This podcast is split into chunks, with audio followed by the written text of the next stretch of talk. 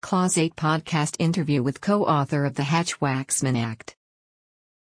Image.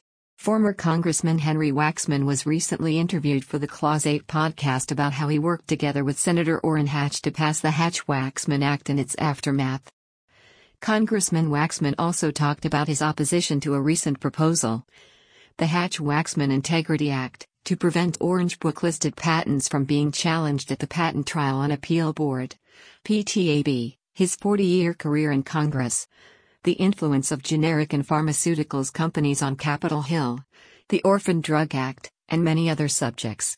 Some excerpts from the interview are provided below. On working with, then, Congressman Al Gore to stop the passage of a standalone patent term extension bill before the passage of the Hatch-Waxman Act.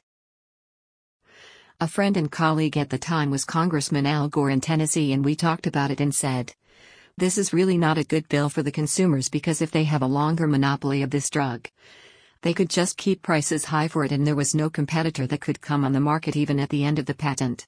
We rallied enough Democrats so that we had a third plus one of the House to stop the bill from passing on the suspension calendar.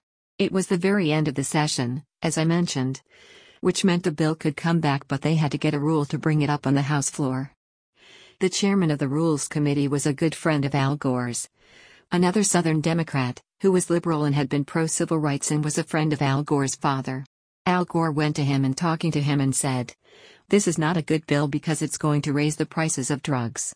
Don't give it a rule." He agreed, and we only had a week or two and the session ended. On how he became involved with passing the Orphan Drug Act. The Orphan Drug Act was as a result of a call that I got from a constituent who was suffering from Tourette's syndrome. He called my office, because I was his representative, and he said, "There's no drug to me to deal with my Tourette's syndrome. There's a drug called Haldol that I could get it overseas or in some other country, but it wasn't approved for use in the United States at that time, and he wanted to be able to use this drug, but it was seized from him when he tried to bring it into the United States. What do I do now, Congressman?" On whether he's happy about the Hatch-Waxman Act in retrospect. In retrospect, there are things I would have done differently, but in matters that we didn't think about. We got the essential of the trade-off in standards for new drugs and the ability for generic drugs to be on the market. We wanted to give incentives through exclusivities along with the patent that drug companies would make the investment in a new drug and understand that by making the investment, they're going to recoup what a monopoly would bring them. When that monopoly was over, we wanted competition on the market by getting a generic out there. The entire podcast interview is available at clause eight dot t v or via your favorite podcasting app. Bio. Eli Mazur is a patent attorney at Harrity and Harrity, L L P, and the host of Clause eight.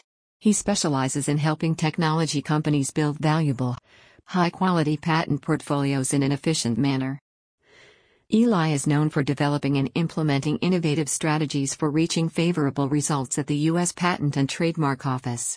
He also has extensive experience in evaluating existing patent portfolios, identifying strategic areas for patenting, and creating processes for harvesting disclosures of patentable inventions. Eli can be contacted at mazur at harritlp dot com.